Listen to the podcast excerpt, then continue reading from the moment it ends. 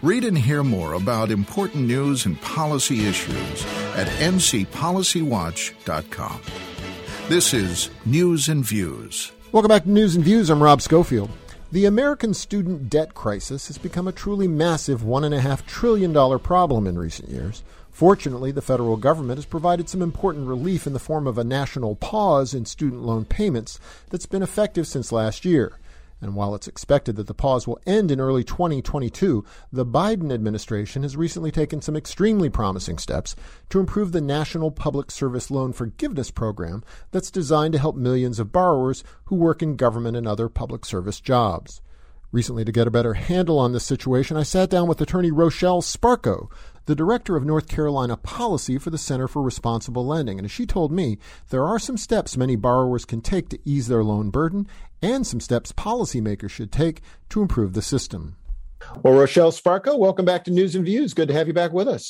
Thanks for having me, Rob. It's good to be here. So, today we're going to talk about student loans, which is increasingly recognized, I think, across the country as a huge problem. Indeed, some might say a crisis in our economy, in our education system. Can you lay out in broad strokes sort of what's going on in America these days with student loans? I think we all sort of perceive that there are an awful lot of people who are unable to make their student loan payments, who are drowning in student loan debt, maybe who got into student loan debt in a way that they shouldn't have because of they were preyed upon by predatory institutions. Talk to us sort of where things stand these days. Sure. Yeah. So here in North Carolina, we have about 1.3 million student loan borrowers who owe about $48 billion in student loan debt. What that means is that on average, a borrower in North Carolina owes slightly over $36,000 after they separate from their academic program. It's a lot of money, um, and people are starting out lives and careers with an albatross of debt hanging around their necks. And we've seen and heard from folks, and data show that the cost of schooling, post secondary schooling, has gone up at a rate that wages do not keep up with. And so the experience of a student loan borrower today is not the experience I had as a student loan borrower mm-hmm. 20 years ago when I was graduating, and is certainly not the experience my parents had when they graduated. Mm-hmm oftentimes with little to no student loan debt. Right, right. And so things haven't gotten any better during COVID, right? I assume that the that the recession that was spawned by the pandemic has just exacerbated the situation. Uh, yeah, so what's been interesting degree. about the pandemic is that the federal government now directly makes a pretty substantial percentage. We think somewhere around 85% of student loans directly to students which leaves a decent percentage that are made by other institutions, sometimes banks, sometimes the academic institutions themselves, sometimes non-bank lenders. But the vast majority of this market is, is coming from the Department of Education directly.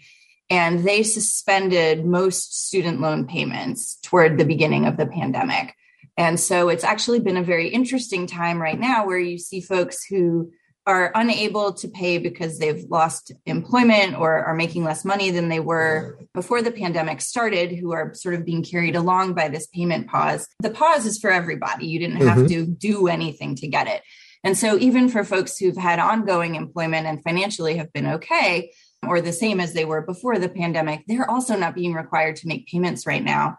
Um, and for some folks, it's actually detrimental to be making payments.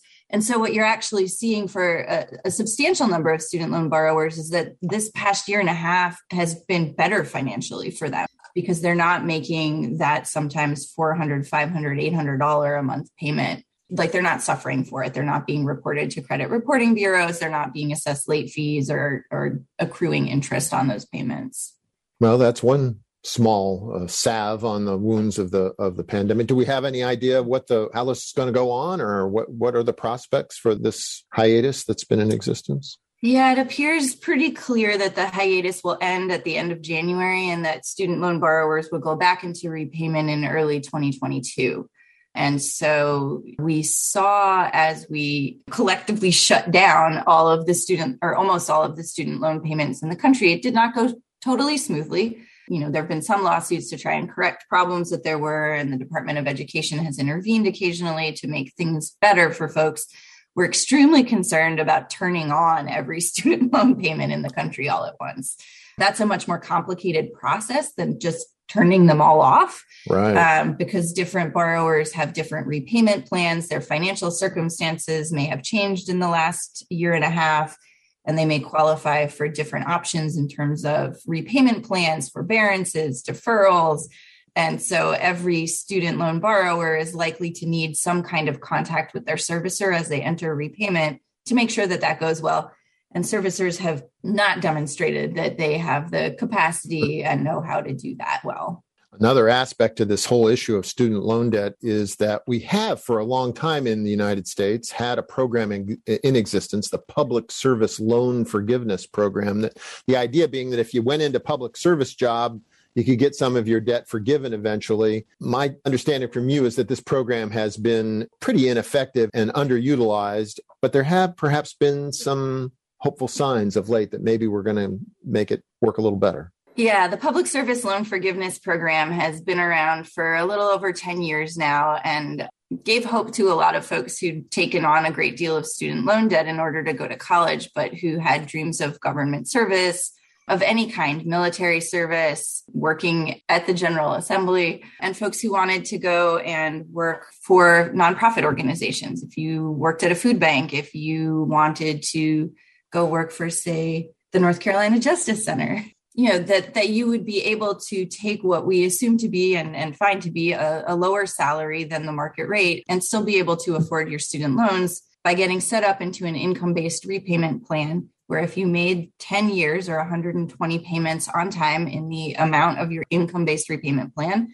that whatever was outstanding at the end of those 120 payments would then be forgiven. So this created a really meaningful pathway for folks to be teachers, firefighters, policy right. advocates. um, and unfortunately, at the sort of first cohort of folks that were eligible for forgiveness at the end of 10 years, the data showed that about 2% of them actually mm-hmm. were able to obtain forgiveness. So 98% of people who'd been working in what they thought and had been often told was qualifying employment for 10 years, making smaller payments, uh, income based repayments, found at the end of those 10 years that they were left holding more debt often than they had started with. The interest, they were paying less than a full principal and interest payment during those 10 years. And it created an enormous problem, an economic problem for a lot of people who'd been doing really good public service work for a really long time. Yeah, that's really disappointing. Well, we understand, though, that the Biden administration has taken charge, of course, of the Department of Education over the last several months and has at least preliminarily indicated that they're going to make some changes that might alleviate some of these concerns. Is that a fair assessment of where things stand? I think it's even better than that, Rob. It's uh, they've they did a, an assessment of the public service loan forgiveness program over the course of the summer and solicited comments from advocates and student loan borrowers directly about what the problems were with the program and how to fix those. And last week, they issued a, a, statement that they're overhauling the program. And some aspects of that overhaul are going to take place in the next couple of weeks or months. Basically, what they've done is they've opened up a year long window of opportunity. So until October of next year, folks who think that they ought to qualify for public service loan forgiveness have an opportunity to reach out to the Department of Education proactively if they need to, right? If they've not uh, signed up for public service loan forgiveness in the past, or if they've been told that their loans, the type of loan they have, doesn't qualify them for public service loan forgiveness, they have a year to basically get their house in order and qualify for PSLF and qualify all of their previous payments potentially as public service loan forgiveness payments. And so this is a really, really big deal, particularly for people who are a little bit older um, who graduated or separated from their academic institution sometime around 2010. There's a wow. whole sort of group of loans called FFEL loans or federal family education loans that have been not eligible for PSLF. And one of the things that Ed heard when they asked for comments from borrowers and advocates this summer was that a lot of loan servicers who owe, who service those FFEL loans have been incorrectly telling borrowers that they don't qualify for PSLF and stopping the conversation there. Amazing. And so these borrowers have continued to make full payments on their loans for years and have no prospect of the forgiveness that folks who are a little bit younger could qualify for or who went to school a bit later. One of the big things that this overhaul will do over the course of the next 12 months is enable folks to consolidate their FFEL loans into direct loans and count their previous payments while they were still FFEL loans toward oh. PSLF forgiveness. So this could mean that for folks who got out of school more than 10 years, 10 years or more ago, that by consolidating their debt, letting Ed know that they're interested in PSLF forgiveness, they could end up debt free by this time next year. If we had a listener who was going, hey, that might apply to me, I, where could I learn more about that? Is there a place to direct people to get more information? There is. The website that you can go to to kind of raise your hand and wave at the Department of Education is studentaid.gov backslash PSLF. Wow, that's great. We'll put that on the Policy Watch website too and let people know about that. We're coming to the end of our time with Rochelle Sparko, who's the Director of North Carolina Policy at the Center for Responsible Lending. You can find out more about that organization at responsiblelending.org.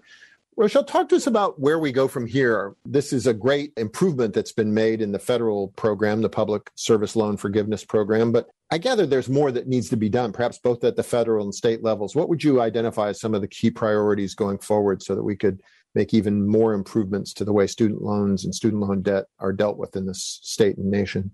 Thanks, Rob. That's a really great question because, again, this PSLF overhaul is temporary. There's this year long window where folks can take action to count payments or change their loan type, but it's just for this year. It's not going to last. So, there is absolutely a great deal that still needs to be done at the federal and state levels to protect student loan borrowers. The PSLF problems are not confined to public service loan forgiveness. Servicers give misinformation or fail to provide information at all to borrowers regularly. And it's really mm. bad and frustrating for folks who are already burdened by a great deal of debt.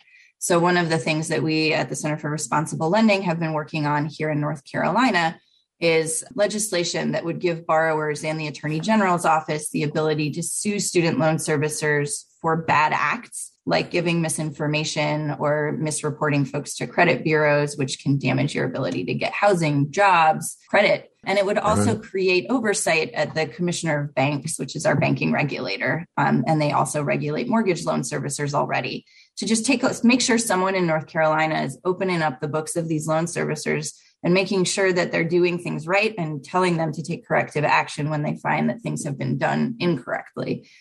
And PSLF is just a single example of a program that has not met its promise because of bad servicing or negligent servicing. And we just really think that there is so much still yet more to do for folks who don't qualify for public service loan forgiveness, but who do need good information from their servicer. Rochelle Sparko is the director of North Carolina policy at the Center for Responsible Lending. She works on an array of critically important consumer protection issues. She's one of the top consumer watchdogs in our state check out her organization at responsiblelending.org. Rochelle, please keep raising heck and fighting the good fight. And we really appreciate you coming on News and Views. We'll talk again uh, later this year, perhaps. That sounds great. Thanks so much, Rob. Coming up next, I'll talk to the author of a new and important book about racism in America who offers a hopeful and patriotic assessment of the work we still need to tackle. Stay with us.